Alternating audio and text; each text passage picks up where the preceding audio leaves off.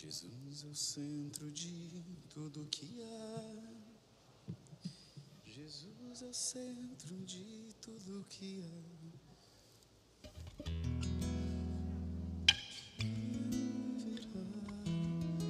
Como igreja eu vou me encontrar com Jesus.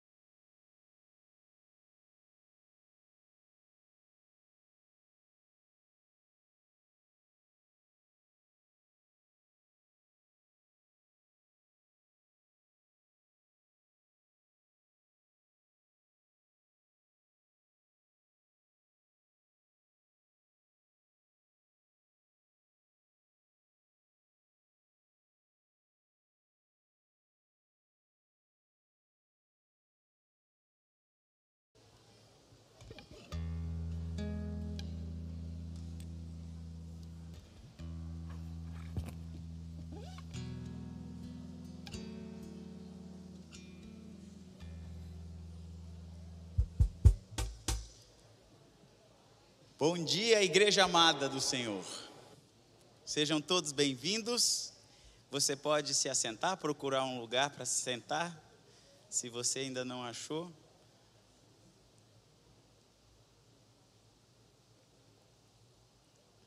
Nessa manhã nós temos mais uma vez o privilégio de estarmos juntos, reunidos. E isso realmente é um privilégio, porque tem gente que gostaria de estar se reunindo com uma igreja e não pode por uma série de motivos. E não sei como está o seu coração, se está atropelado com um monte de, de coisas nos seus pensamentos. não sei se você está tranquilo, está em paz, está descansado ou está aflito. Mas agora cedo é um ótimo momento para você alinhar o seu coração, para eu alinhar o meu coração. E ainda mais fazendo isso em comunhão com os irmãos e com o nosso Senhor Jesus Cristo, que é o motivo pelo qual nós estamos aqui. Vamos fazer uma oração, irmãos? Pai, obrigado pelo dia, muito obrigado pelo descanso que o Senhor nos deu durante a noite. Obrigado porque o Senhor faz novas todas as coisas, fez isso na cruz e hoje, na viração do dia, quando o dia amanheceu, as tuas misericórdias mais uma vez se renovaram sobre nós. E se nós estamos aqui é porque o Senhor é poderoso demais. O Senhor é gracioso demais, é amoroso demais. Obrigado pelo teu amor, Senhor. Ser conosco aqui, ilumina os nossos corações, a nossa mente, que o nosso coração esteja disposto a te ouvir, disposto a te servir, disposto a estar transparente diante do Senhor. Em nome de Jesus, amém. Queria só trazê-los à memória uma palavra que o anjo Gabriel falou a Maria: Acaso haverá impossível para o Senhor? E outras vezes, Jesus, fitando os seus discípulos, perguntou para eles: perguntou, não afirmou, o que é impossível para os homens é possível para Deus. Um Deus que é tão grande e tão poderoso faz todas as coisas segundo o seu querer. Nada que ele quer deixa de acontecer. Uma vez eu escutei uma ilustração muito interessante. Se Deus é tão poderoso, tão poderoso, ele poderia criar uma rocha, uma pedra tão pesada que ele mesmo não pudesse sustentar. Se Deus é tão poderoso, ele poderia fazer. Mas porque ele é tão poderoso e para mostrar o seu poder, ele ainda assim levantaria essa rocha. Não há impossíveis para o Senhor. Meu irmão, pensa onde você estava antes de você existir. Você não consegue lembrar, não é possível lembrar, mas ele já nos conhecia. Pensa onde você estava antes de conhecer a Cristo, depois de já ter vivido um pouco. Pensa de onde ele te tirou e aonde ele te colocou. Olhar um Deus tão grande, um Deus que desconhece a palavra impossível só faz nos submeter humildemente debaixo dele e com o coração grato, reconhecer, louvar. É o que a gente vai fazer juntos agora.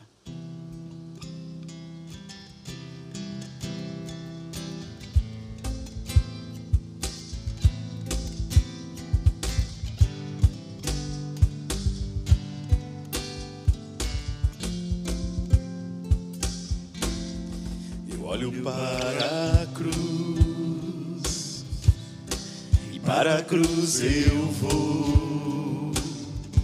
seu sofrer participar da sua obra vou cantar o meu Salvador na cruz mostrou o amor do Pai o justo Deus. Pela cruz me chamou gentilmente, me atraiu e eu, sem palavras, me aproximo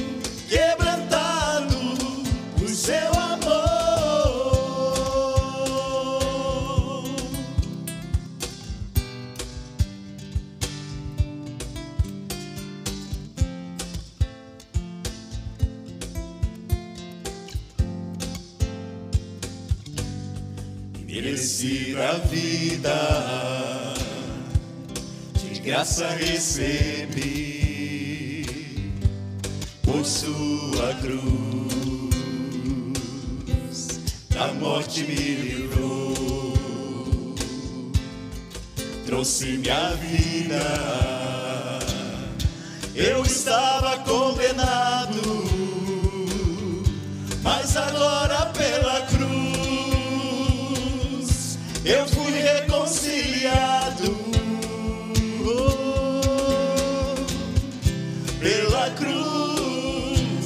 chamou, gentilmente me atraiu e eu, sem palavras, me aproximo, quebrantado por seu amor.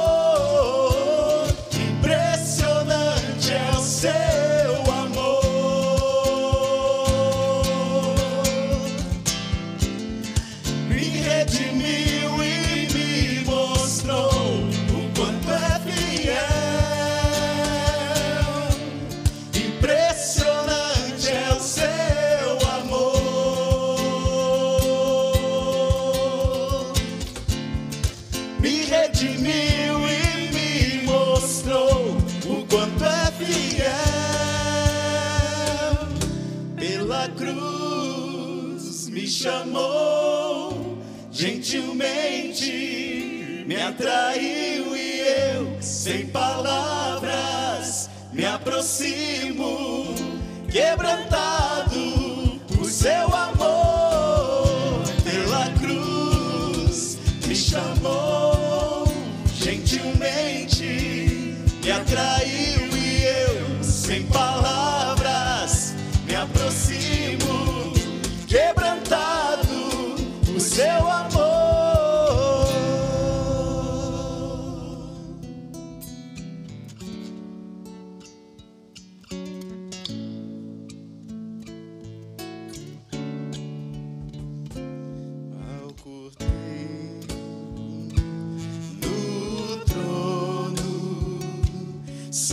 para sempre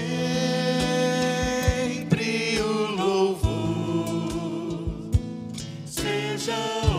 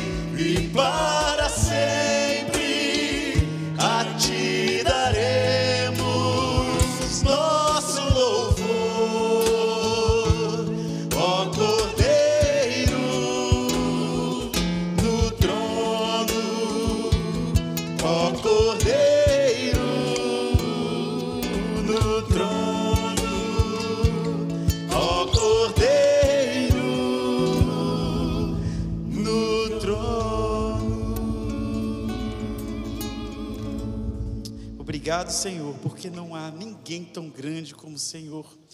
E ainda assim, nos criaste a tua semelhança. E nós, sendo tão pequenos, o Senhor se importou conosco, a ponto de dar a sua própria vida e nos dar uma nova vida. Obrigado, Senhor. Muito obrigado.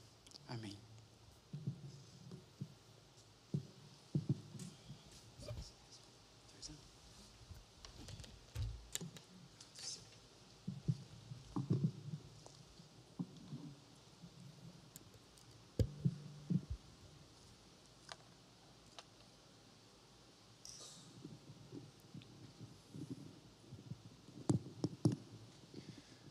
Bom dia, meus irmãos.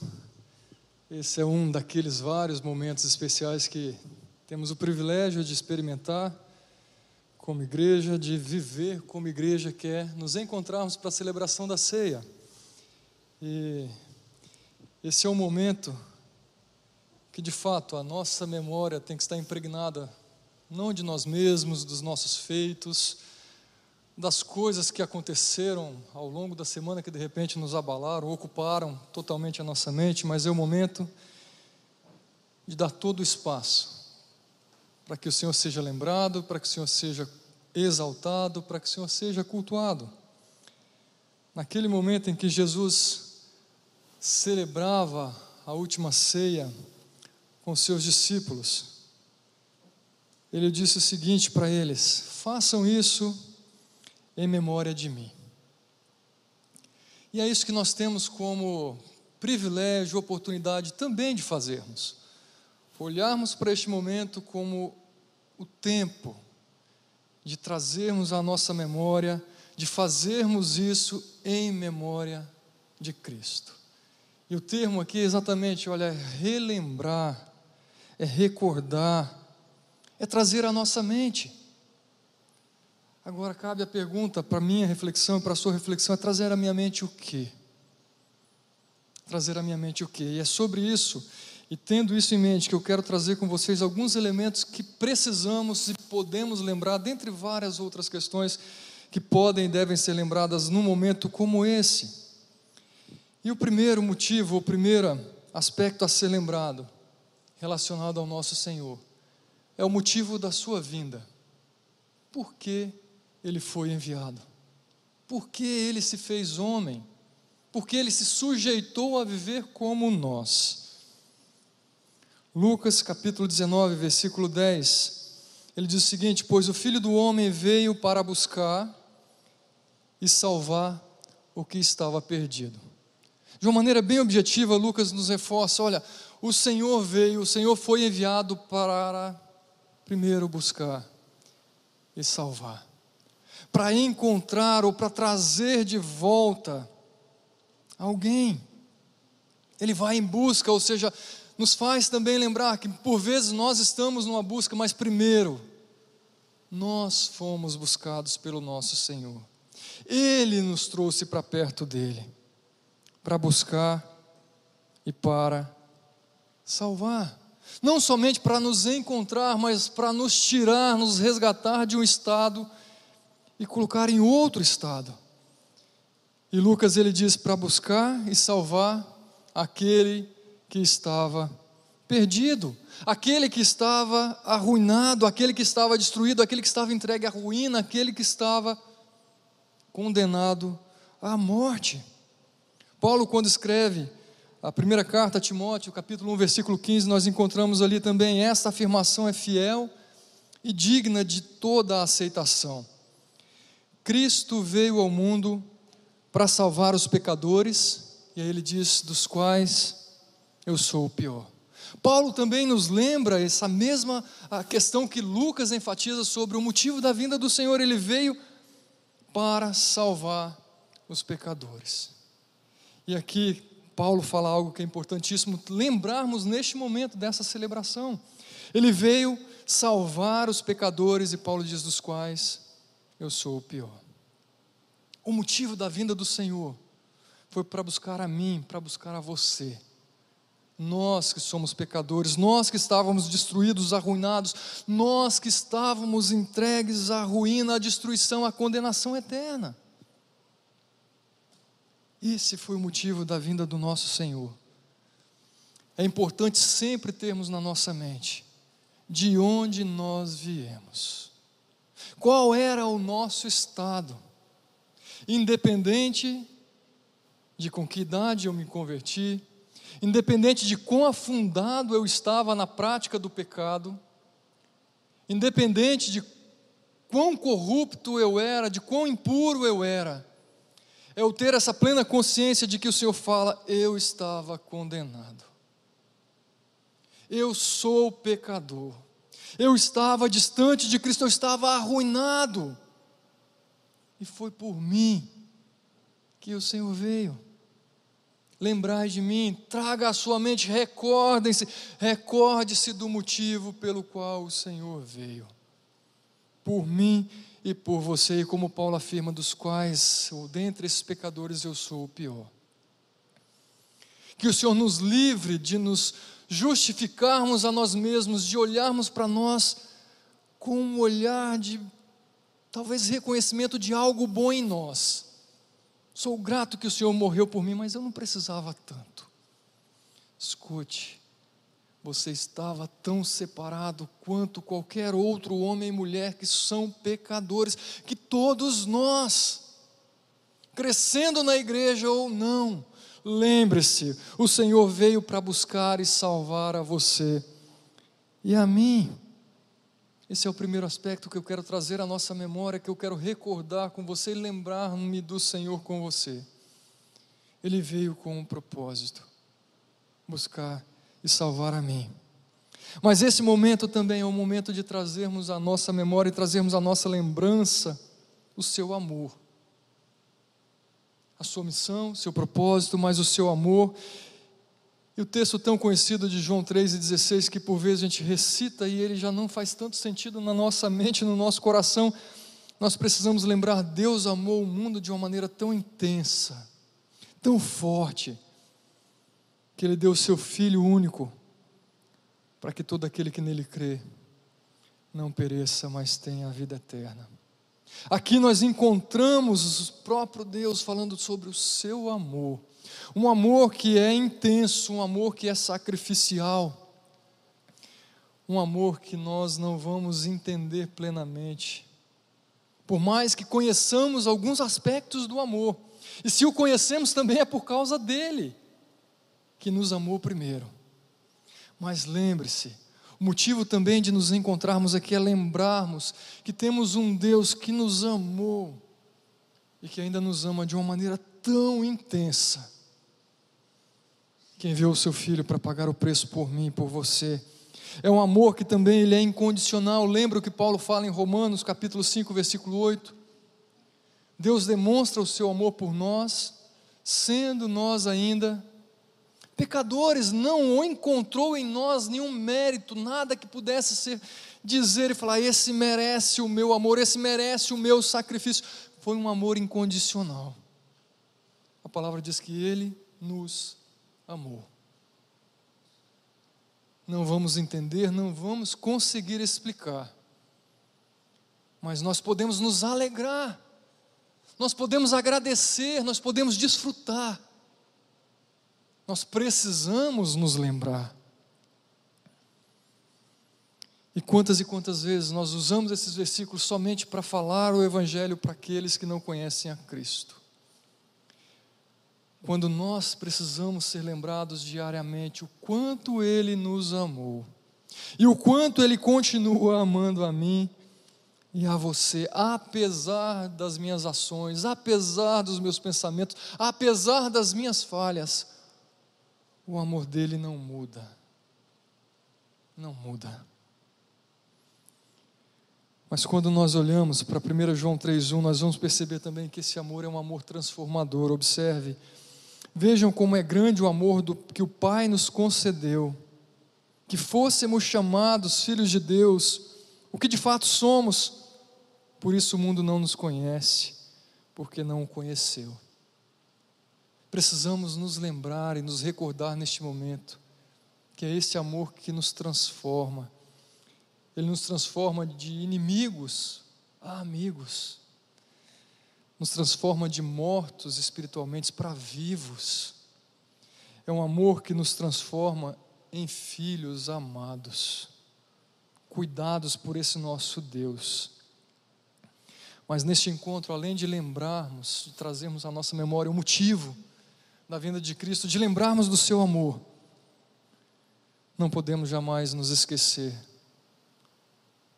de lembrarmos e recordarmos a sua morte. João 19, versículo 28 a 30 nos diz: Mais tarde, sabendo então que tudo estava concluído, para que a Escritura se cumprisse, Jesus disse: Tenho sede. E estava ali uma vasilha cheia de vinagre, e então embeberam uma esponja nela, colocaram a esponja na ponta de um caniço de sopo e ergueram até os lábios de Jesus. E tendo-o provado, disse: Está consumado. E com isso curvou a cabeça e entregou o Espírito. Um preço estava sendo pago. E era pago com a morte.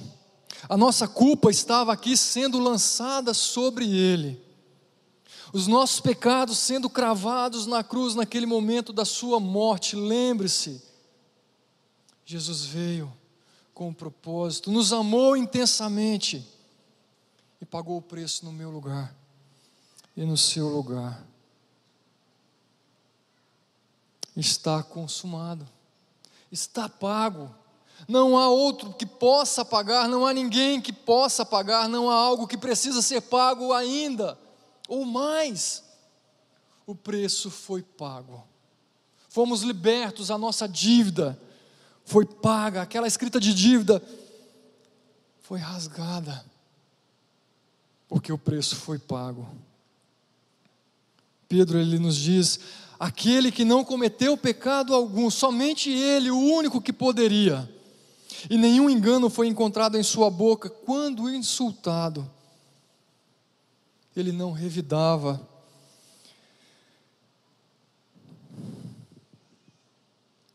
Quando sofria, não fazia ameaças, mas entregava-se àquele que julga com justiça. É lembrar-se da sua morte, mas somente num prego sendo cravado na sua mão. Mas são os aspectos e as implicações da sua morte. É o justo morrendo pelo injusto. É aquele que não procurou revidar não reclamou, não se queixou em momento algum. Por mim, por você. Indignos.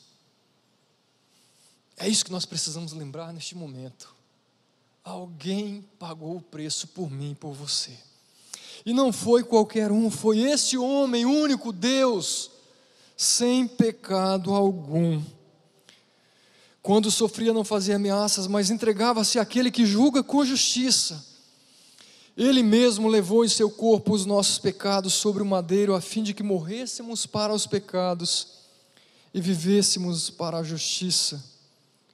E por suas feridas, vocês foram curados, eu e você fomos sarados, fomos libertos é oportunidade de nos lembrarmos da humilhação de Cristo, é oportunidade de nos lembrarmos do sofrimento que era destinado a mim e a você.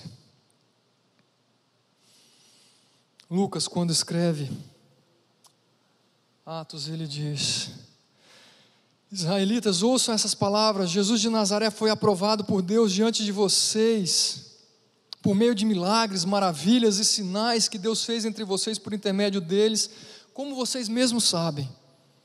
E este homem lhes foi entregue por propósito determinado e pré-conhecimento de Deus. E vocês, com a ajuda de homens perversos, o mataram pregando na cruz. É importante sermos lembrados também que Cristo não foi pego de surpresa em momento algum, não foi uma morte acidental, foi tudo plano do nosso Deus um projeto divino de resgate, de restauração, de expiação, que envolvia o nosso Deus e que graciosamente, amorosamente, eu e você estávamos sendo envolvidos como aqueles que seriam beneficiados desfrutaríamos desse bem maior, deste sacrifício. É lembrarmos-nos da morte.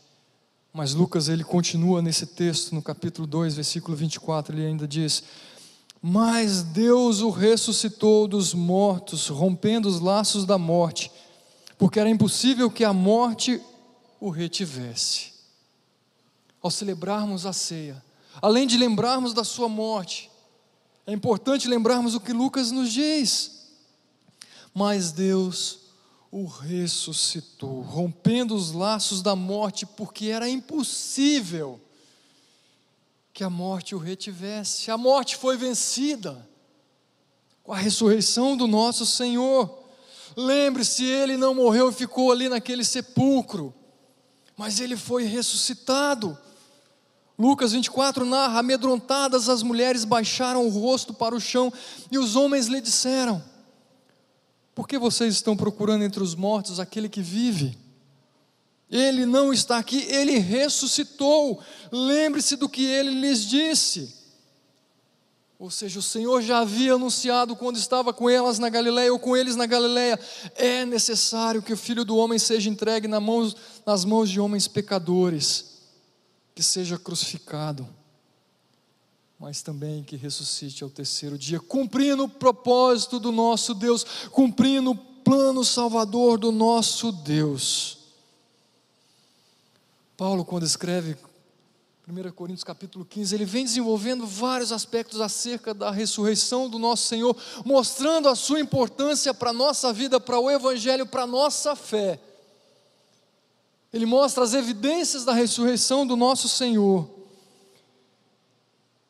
Ele nos enfatiza que se Cristo não tivesse ressuscitado, a nossa fé seria em vão. O nosso evangelho seria uma grande farsa. O evangelho de Cristo seria uma grande farsa. E estaríamos todos ainda no estado de condenação, arruinados, perdidos, destinados ao inferno.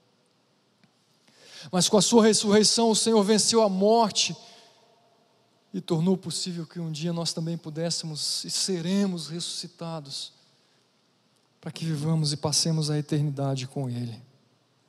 Se Cristo não ressuscitou, é inútil a nossa pregação, como é inútil a fé que vocês têm.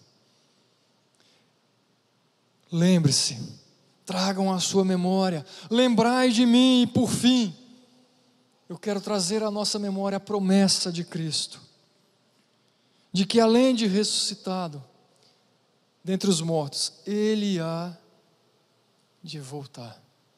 Observe Atos capítulo 1, versículos de 9 a 11, no momento em que Cristo está sendo assunto aos céus, tendo dito isso, foi elevado às alturas enquanto eles olhavam, e numa nuvem o encobriu da vista deles. E eles ficaram com os olhos fixos nos céus enquanto ele subia. E de repente surgiram diante dele dois homens vestidos de branco que lhes disseram: Galileus, por que vocês estão olhando para o céu? Este mesmo Jesus que dentre vocês foi levado ao céu, voltará da mesma forma que o viram subir. Este é um momento para que também possamos lembrar: o Senhor veio, nos amou, morreu ressuscitou e nos prometeu: vai nos levar, vai nos resgatar, há de voltar, da mesma forma que ele subiu. É a nossa esperança, é a nossa expectativa. Maranata, vem Senhor Jesus. E olha o que nós encontramos em Apocalipse capítulo 1, versículo 7 e 8. Eis que ele vem com as nuvens, e todo olho o verá até mesmo aqueles que o traspassaram, e todos os povos da terra se lamentarão por causa dele. Assim será. Amém. Eu sou o Alfa e o Ômega, diz o Senhor, o, o que é, o que era, o que há de vir. Ele é o Todo-Poderoso. Que neste momento, ao celebrarmos a ceia, possamos lembrar-nos do Senhor, o motivo principal deste encontro. Que possamos trazer à memória o propósito da Sua vinda, o amor tão intenso, sacrificial, incomparável com o qual Ele nos amou. trazer à nossa memória a sua morte, a sua ressurreição, a sua promessa e aguardarmos ansiosamente a sua vinda. Enquanto ele não vem, nós continuaremos nos encontrando, tendo momentos como esse, como igreja, como irmãos, como família, para lembrarmos do nosso Senhor. E se você ainda não pegou os elementos que estão disponíveis à porta, queria que você ficasse à vontade. Levante-se, vá lá, pegue, para que você participe desse momento conosco, cumprindo essa ordenança do nosso Deus. Lembrando que isso é um privilégio para todos aqueles que compreenderam quem é o nosso Deus, quem é o Senhor Jesus Cristo, a razão da sua vinda o seu amor, o seu sacrifício, e assumiu com ele esse compromisso, ou esse passo de fé, de confiar que Ele é o único suficiente Salvador das nossas vidas. É para você. E se você ainda não compreendeu isso, quero te convidar a observar, a refletir naquilo que conversamos aqui agora. E coloque-se diante de Deus e fala: Senhor, eu quero entender Abra minha mente, abra meu coração para que eu entenda, para que em algum momento eu possa participar desse momento com a igreja de Cristo. E lembrando também o que o apóstolo Paulo diz, antes de participarmos deste momento é importante que nos examinemos, que olhemos para o nosso coração, para as nossas práticas, para as nossas intenções. E se tem algo que precisamos acertar diante do Senhor, a orientação de Paulo é: não deixe de participar. Acerte com o Senhor e participe conosco. Eu quero te dar um tempinho para que você baixe sua cabeça e fale com o Senhor. Peça para que Ele examine, para que Ele investigue. Talvez aquele pecado, aquela atitude que você talvez até passou desapercebido, mas que não deixa de ser pecado, aquela fala, aquele pecado oculto que precisa ser tratado com Deus. Examine-se o homem a si mesmo, para que então possa participar e celebrar a ceia do Senhor.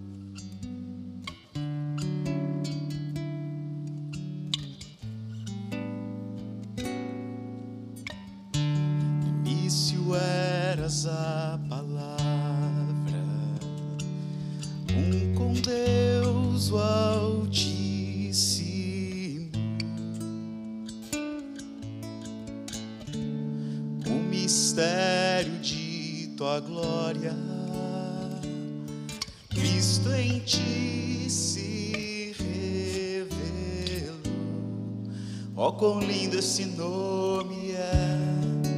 Ó, quão lindo esse nome é, o nome de Jesus, meu Rei. Ó, quão lindo esse nome é, maior que tudo Ele é. Ó, quão lindo esse nome é, nome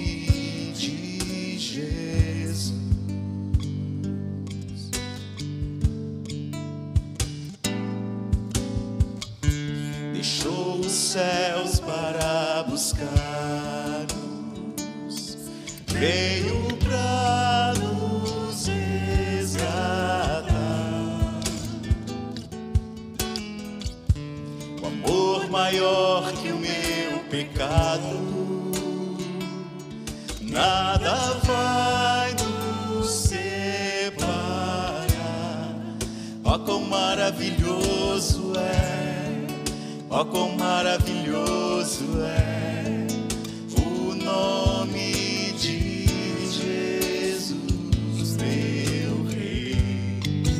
Ó, quão maravilhoso é, maior que tudo Ele é. Ó, quão maravilhoso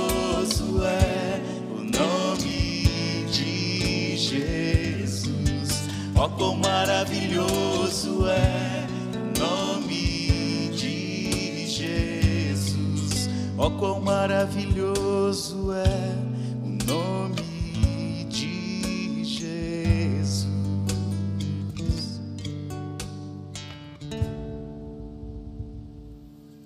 Nesse momento, você que está com. Você que já está com os elementos em mãos, gostaria que você pegasse o pão.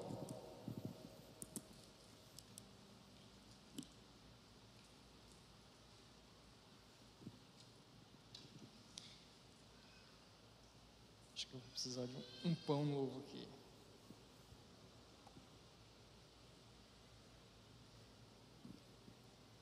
Ok. Lembrando do que próprio Senhor nos disse. Tomando o pão, ele deu graça, partiu o pão, entregou para os seus discípulos e disse: Esse é o meu corpo que é dado em favor de vocês. Façam isso em memória de mim. Que ao comer você possa lembrar-se o corpo que foi pago, o corpo que foi sacrificado, que sofreu no meu e seu lugar, com gratidão ao nosso Deus. Celebre esse momento com gratidão no seu coração.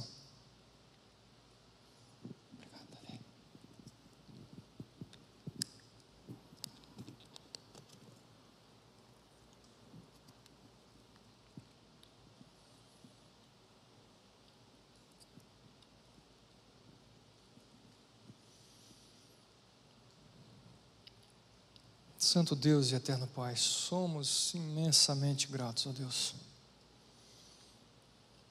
pelo teu filho que foi enviado em meu lugar para pagar os meus pecados, para assumir as minhas dores, as minhas culpas.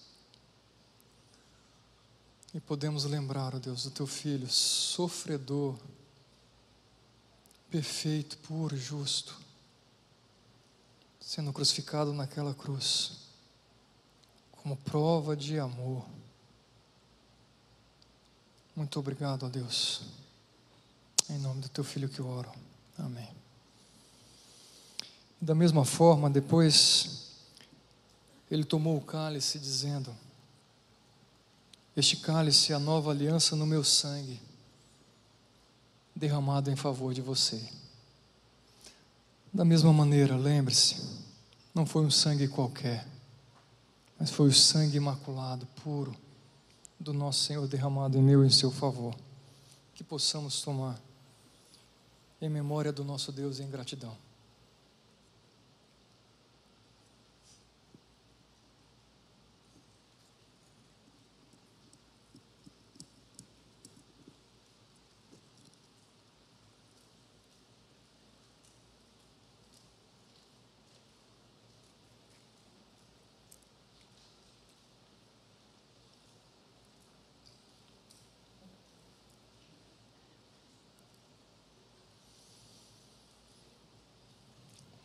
Louvado seja o teu nome, ó Pai,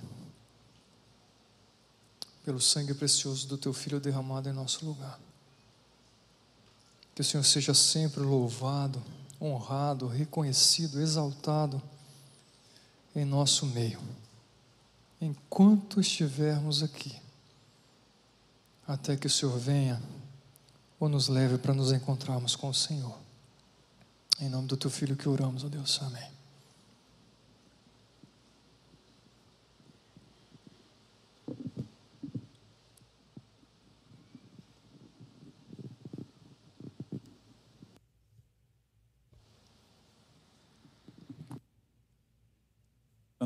Enquanto, o Fábio trazia a meditação para a gente, eu fui transportado para a eternidade.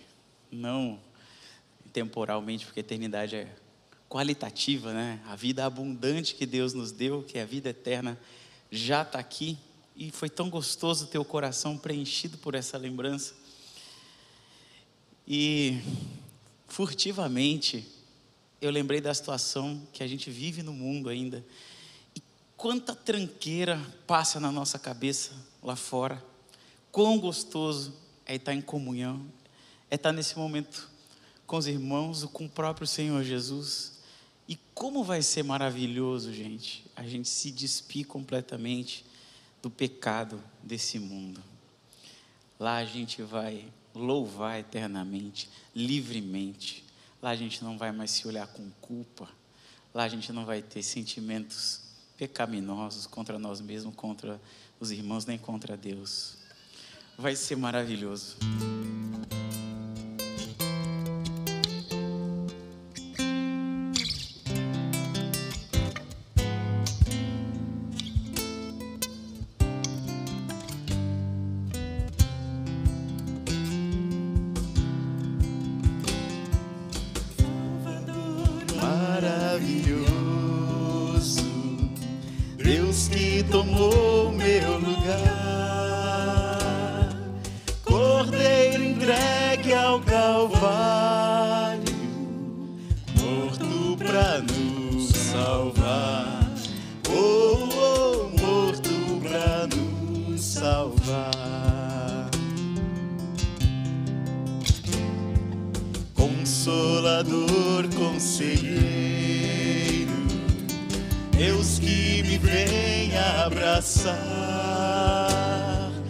na noite escura da alma, tu vens comigo.